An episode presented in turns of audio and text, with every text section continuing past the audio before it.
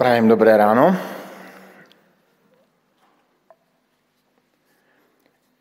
Jistě jste si někdy dopřáli tu radost a nějaký obrázek, který se vám třeba doma tak zbytečně ležel, jste mu dali nový život a nechali jste jej zarámovat. A zažili jste onen zázrak, nebo možná fotografii jste nechali zarámovat. A zažili jste onen zázrak, že obrázek jakoby zkrásněl. Zvýraznil se a udělal na vás nový dojem. A za všechno mohl obyčajný, pěkný, nový rám. Ale nejen obrazy, ale i životní situace lze nově zarámovat takzvaných pomáhajících rozhovorech se někdy používá technika, která se nazývá přerámování, asi prerámovaně, že? Prerámcovaně, a děkujem, odborník povedal. Tak, eh, tak prerámcovaně. Eh,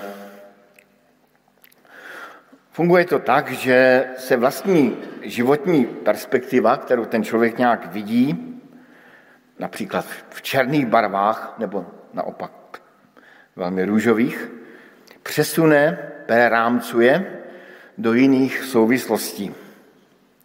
A najednou člověk vidí svůj život, svoji perspektivu, svoji situaci jinak. Zřejmě něco podobného, jakési prerámcovaně osobní situace zažil prorok Eliáš. Velký bojovník za hospodina – Připomenu velmi stručně ten předchozí příběh. Na slavné hoře Karmel Eliáš zázračně obětoval hospodinovi a vyznačoval se ta oběť tím, že spadl oheň z nebe, zapálil tu oběť. A tím se směšnil bálovi proroky, kteří se snažili a žádný oheň z nebe nespadl. A Eliáš tyto bálovi proroky vítězně pozabíjel. Ale zdánlivě vítězství nebylo tím úplným vítězstvím. Modloslužba v Izraeli dál pokračovala. Po těchto událostech, a to už jsme v ději minulé neděle, Eliáš prožívá jakési vystřízlivění a bytostnou duševní únavu. Chce se mu umřít. Hospodin proto proroka nechal vyspat, dal mu najíst a potom ho nechal putovat až na dalekou horu Oreb, kde se setkal s jemným a tichým hlasem hospodina. A toto setkání způsobilo změnu perspektivy jeho života.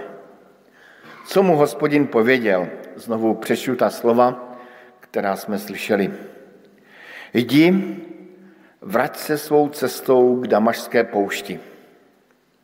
Až tam přijdeš, pomažeš Chazaela za krále nad Aramem. Jehua, syna Nimšího, pomažeš za králem nad Izraelem. A Elišu, syna Šafatova z Abel Mechóly, pomažeš za proroka místo sebe. Kdo unikne Chazaelovu meči, toho usmrtí Jehu. Kdo unikne Jehu, Jehu, Jehuovu meči, toho usmrtí Eliša. Ale zachovám v Izraeli sedm tisíc. Všechny ty, jejíž kolena nepoklekla před bálem a jejíž ústa ho nepolíbila. Tato slova od Pána Boha změnila Eliášovo nasměrování a styl života. Zřejmě tam na té hoře Oreb, Choreb, prožil jakési prerámcovaně svojho života. A tak jsme, aspoň jsem tak napočítal, trojí prerámcovaně, tak jsme u prvého rámca, objeví se nám tam první taký rámik pěkný, Eliáš dostává úkoly. má předat pověření, nějakou pověřovací listinu, třeba možná vypadala tak jako ta listina, kterou jsem tady vyrobil, tak dostal úkol předat tuto listinu Chazaelovi. Kdo to byl? Chazael. Chazael byl král Aramu. Pro Izraelce pohanský král. A boží prorok má předat pověření pohanskému králi. A navíc králi, který začne vládnout až mnohem později. Než Chazael začne vládnout, vystřídají se na izraelském trůnu tři vládci. Současný král Achab, po něm Achaziáš a po něm Joram. A teprve za, po Joramovi dostává Chazel ten úkol. Potom má předat Eliáš pověřovací listinu za králem nad Izraelem Jehuovi. Opět králi časově velmi vzdálenému od Eliáše. Od Achaba to bude, od toho Achaba, ve které době právě žil Eliáš, to bude v pořadí čtvrtý vládce za již zmíněným Achabem, Achaziášem a Joramem. A potom má pomazat, nebo také by se dalo říct, předat pověřovací listinu Elíšovi, jeho nástupci. Co pán Bůh Eliášovi dal v těchto slovech? Především mu dal novou časovou perspektivu. Iliáš si zřejmě představoval, že problém s bálovými proroky, kteří sváděli Izrael na zlé cesty, vyřeší rychle a jednou provždy. Ale boží cesty jsou jiné. Dlouhodobé, někdy až evoluční. Jenom ďábel spěchá. Ďábel podle mého ten zlý pokušitel miluje takovéto krátkodobé vnímání času. I když sám rád dlouhodobě působí a rozkládá životy nás i našich blízkých. Spoustu záležitostí v životě chceme řešit snadno a rychle. V naší robotě přijde do nějaký nový člen týmu a my si říkáme, s ním to bude hnedka lepší. Tady se ve firmě nebo v našem týmu všechno změní. A ono to nejde tak rychle. Je nám zle, možná duševně, možná fyzicky, a řekneme si, půjdeme za nějakým božím mužem, mocným mužem. Budeme s ním mít rozhovor a to něco změní. A zjišťujeme, nic se tak úplně pořádně nemění. I po tom rozhovoru s tím mužem. Přijde nová vláda a říkáme si, bude líp, možná hůř, to spíš hůř, ale to nechci nějak probírat. A, ale nakonec zjistíme, že možná taky to všechno nebude takové jako uh, ohromně rychlé, co očekáváme. Studenti jsou nespokojení ve své škole, tak jdou do nové školy. Tam to bude lepší. A po čase zase zjišťují, že vlastně i ta nová škola není úplně nejlepší, jak jsem si myslel. Když jsem jako mladý kazatel navštívil staršího, zkušeného kazatele, ehm, kterého jsem vlastně do té doby neznal, jen podle jména. Ale vybral jsem si ho, protože ve mně vzbuzoval důvěryhodnost. A tehdy jsem mu předložil některé příběhy mých oveček a vyjádřil svůj strach a obavy. Vlastně už ani nevím, jaké příběhy jsem mu vyprávěl, jaké obavy jsem mu vyprávěl, ale ten pocit tíhy na něj dodnes pamatuji. A zároveň jsem mu předložil i své eh, pastýřské nezdary. a představy, že se všechno bude řešit snadno a rychle. A onen moudrý muž mi prozradil, že se prostě nesmím na život dívat z perspektivy jednoho roku, ale spíše z perspektivy více desetiletí. To, co dnes vypadá beznadějně a temně, může vypadat za 10 či 20 let úplně jinak. Ano, Pán Bůh působí zázraky, ale často mění a proměňuje naše životy v čase. Eliáš i my skrze příběh toho proroka získáváme jakési přerámování času. Eliáš dostal velmi dlouhodobé úkoly. A jako kdyby skrze ty úkoly viděl čas a za ním Boha, který v tomto čase nepřestává jednat. Podivně až předivně. Když jsem připravoval to kázání, tak jsem měl puštěnou takovou hudbu jemnou jedné kapely eh, křesťanské a zrovna když jsem, ehm, když jsem psal tento odstavec, tak, tak se mi tam něco zadrhlo, tak jsem se díval, co a, a viděl jsem komentář eh, pod nahrávku této kapely a tak jsem si říkal, že ho ocituji. Nějaká paní tam napsala, keď vás počúvam, ako by sa spomalil svět. Kež se i nám dějou v životě chvíle, kdy se nám jakoby zpomalí svět. To, že Pán Bůh působí, je zjevně i z výroku, kterým Bůh zhrnuje pověření daná Eliášovi. Ta slova jsou drsná.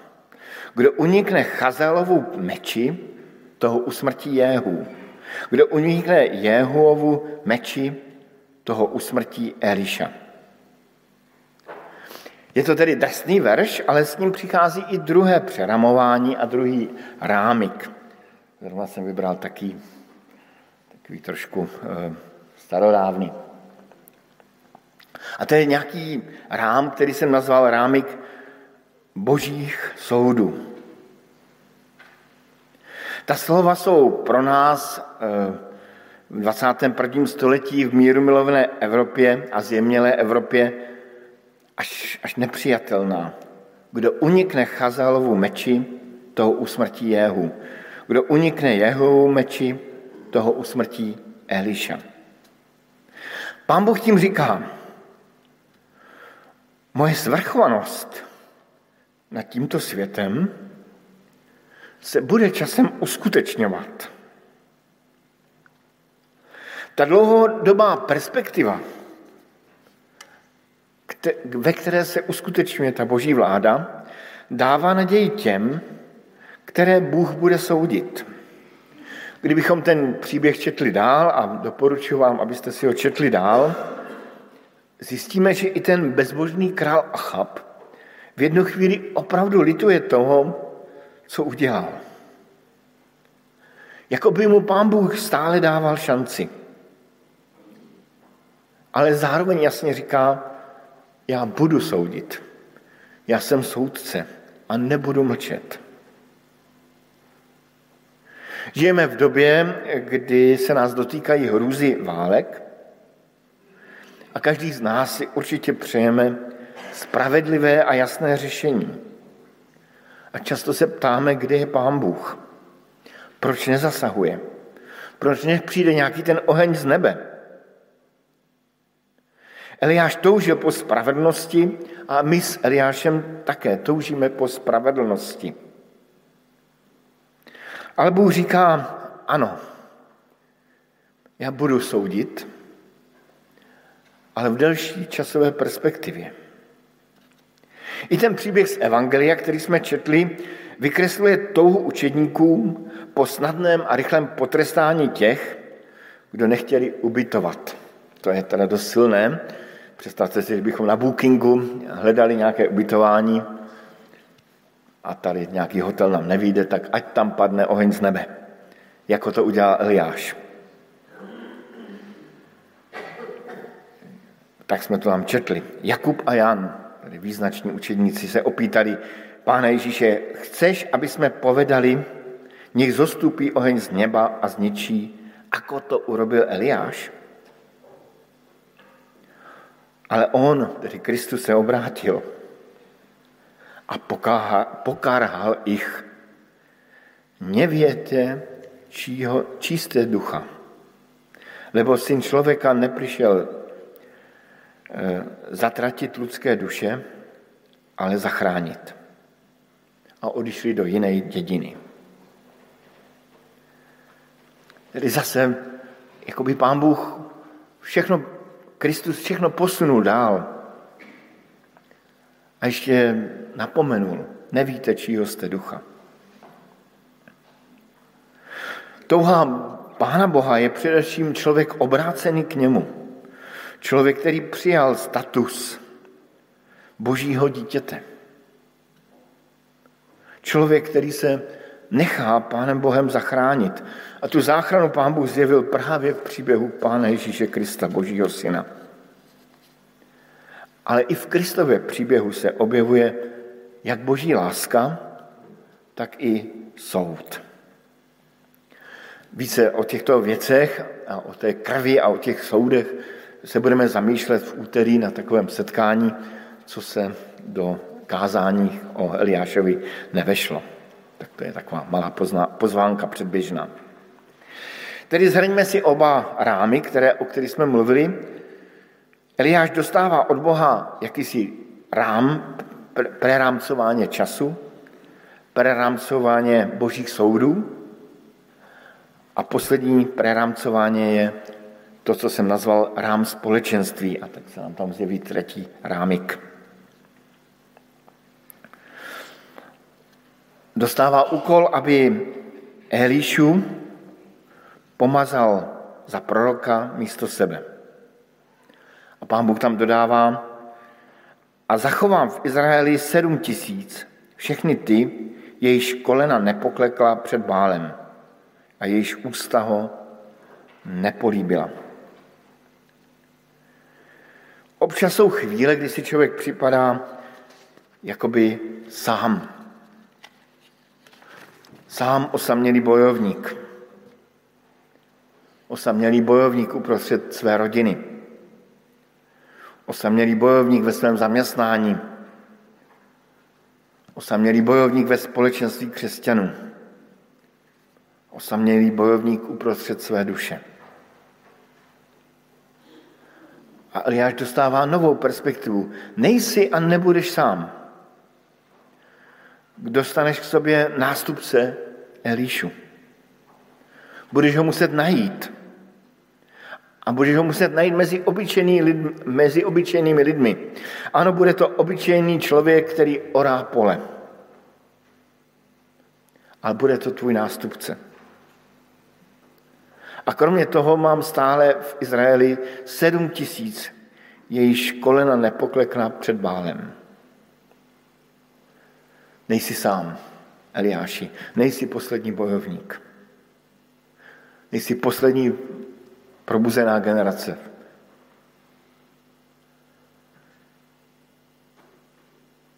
Málo kdy se stane, že bychom byli ve svém životě sami.